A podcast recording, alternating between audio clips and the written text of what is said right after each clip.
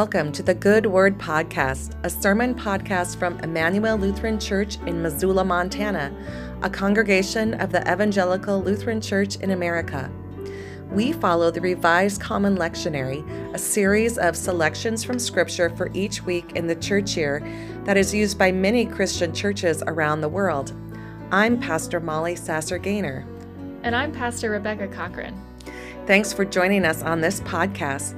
Connect with us in person at 10 a.m. on Sundays or digitally at imluchurch.org. That is imluchurch.org. We're also active on Facebook and Instagram. So, Pastor Rebecca, what is the good word this week?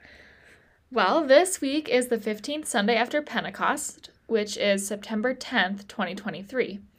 And the good word comes from Matthew chapter 18, verses 15 through 20. This reading is part of a longer teaching that Jesus shares with his disciples about how to deal with the everyday things that come up in the life of a community. Here, Jesus gives them and us a model for how to handle conflict. Rather than talking behind someone's back or ignoring them altogether, Jesus offers a way to work through conflict in a way that centers trust and relationship and relies on God's Spirit as a mediator. Here's the reading from the NRSV. Jesus said to the disciples, If another member of the church sins against you, go and point out the fault when the two of you are alone. If the member listens to you, you have regained that one. But if you are not listened to, take one or two others along with you, so that every word may be confirmed by the evidence of two or three witnesses. If the member refuses to listen to them, tell it to the church. And if the offender refuses to listen even to the church, let such a one be to you as a Gentile and a tax collector. Truly I tell you, whatever you bind on earth will be bound in heaven, and whatever you loose on earth will be loosed in heaven. Again, truly I tell you, if two of you agree on earth about anything you ask, it will be done for you by my Father in heaven. For where two or three are gathered in my name, I am there among them.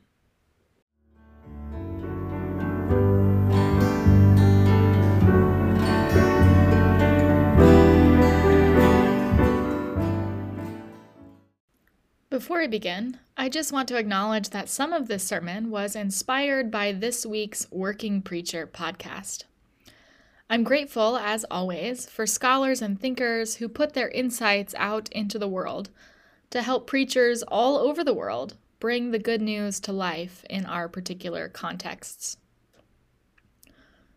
Grace, peace, and mercy is yours in the name of the triune God. Amen. At the end of our gospel reading for today, we hear one of those famous one liners in the Bible. Jesus says, For wherever two or three are gathered in my name, I am there among them. We often hear this as a promise of Christ's presence in our worship gatherings, in our Bible studies or book groups, or in our council or committee meetings. Perhaps we can even extend it and hear this verse as an affirmation that Christ is among us during coffee hour, or hospital visits, or confirmation mentor meetings. And all of this is certainly true. But if we look at this familiar verse in its context, it might hold even more promise still. In this section of Matthew, Jesus turns his attention away from parables and scribes and Pharisees, which is where we've been for the last several weeks. And Jesus turns his attention toward the everyday matters of being a part of a community, the everyday matters of the church. And here, Jesus is particularly addressing conflict rather than talking behind someone's back or ignoring them altogether, Jesus offers another way of working through conflict. one that centers trust and relationship, with God's Spirit as a mediator. Now, I would love to say that Jesus, in his infinite wisdom, has created a conflict management system that is foolproof and eternally reliable. But that's not the case. In theory, this idea of addressing the issue one on one, then with a few witnesses, then with the whole community, sounds like a winner. Not easy, but a winner. It's honest and gracious while still seeking accountability and reconciliation. But the reality is that conflict is complex, whether it happens within the community of the church or not. Now, despite not being quite the one size fits all conflict management system, there's still some essential wisdom here. What catches my attention is, indeed, that one liner at the end. Not because Jesus promises to show up in our comfortable spaces like Sunday worship, but because he promises to show up when it's hard and when it hurts.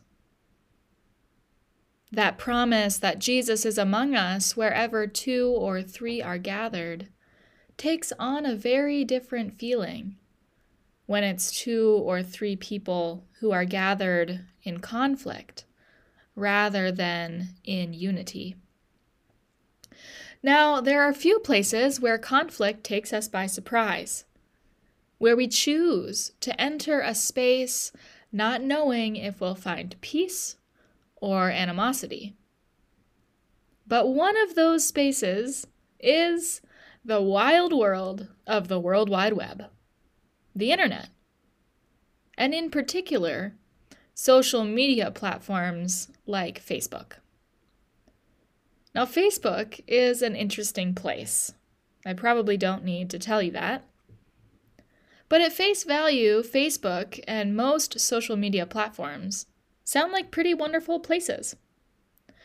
A digital space where you get to connect with people you love through pictures and update posts. A place where you can reconnect with those you've lost touch with over the years. And, of course, a place for funny cat videos.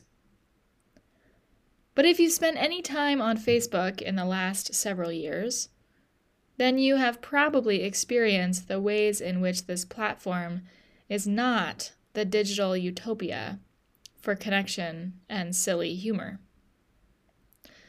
I would bet that any one of us on any day of the week could go scrolling through our feeds and find passive aggressive posts, hurtful comments, and inflammatory video clips.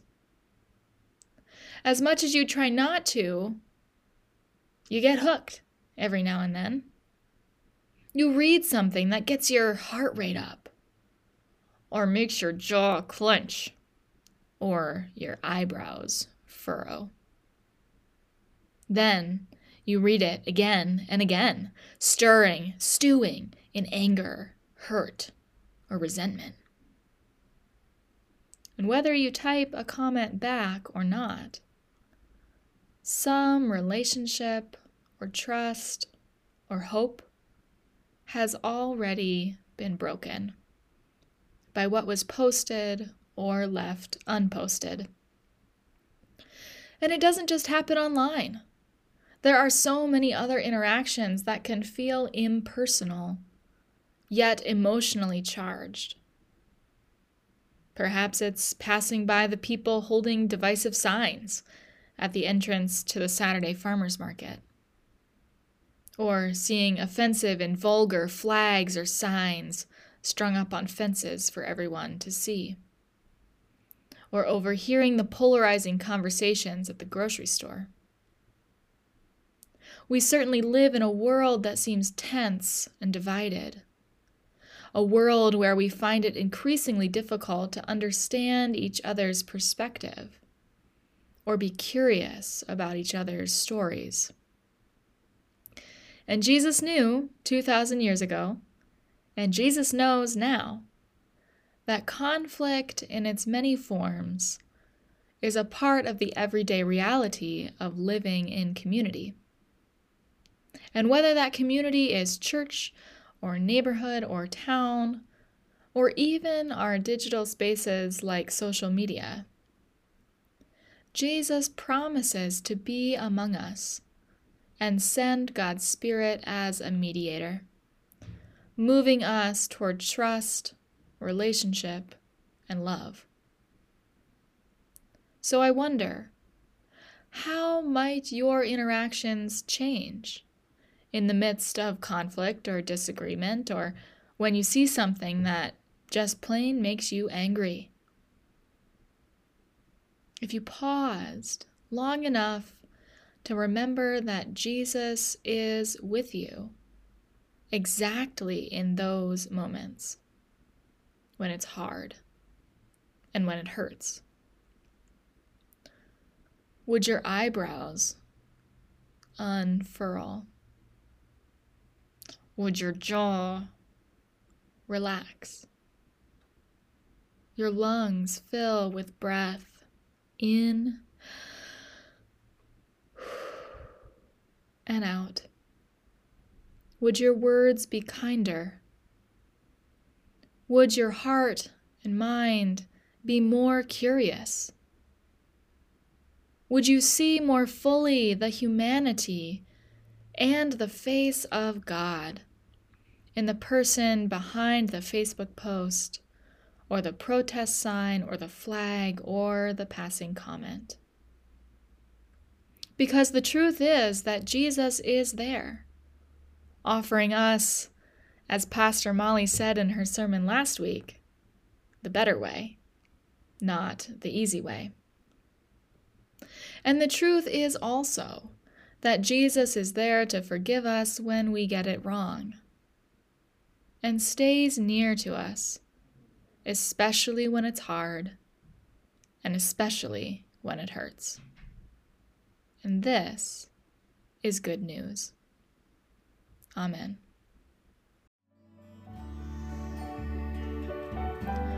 Thanks for listening to this week's Good Word podcast.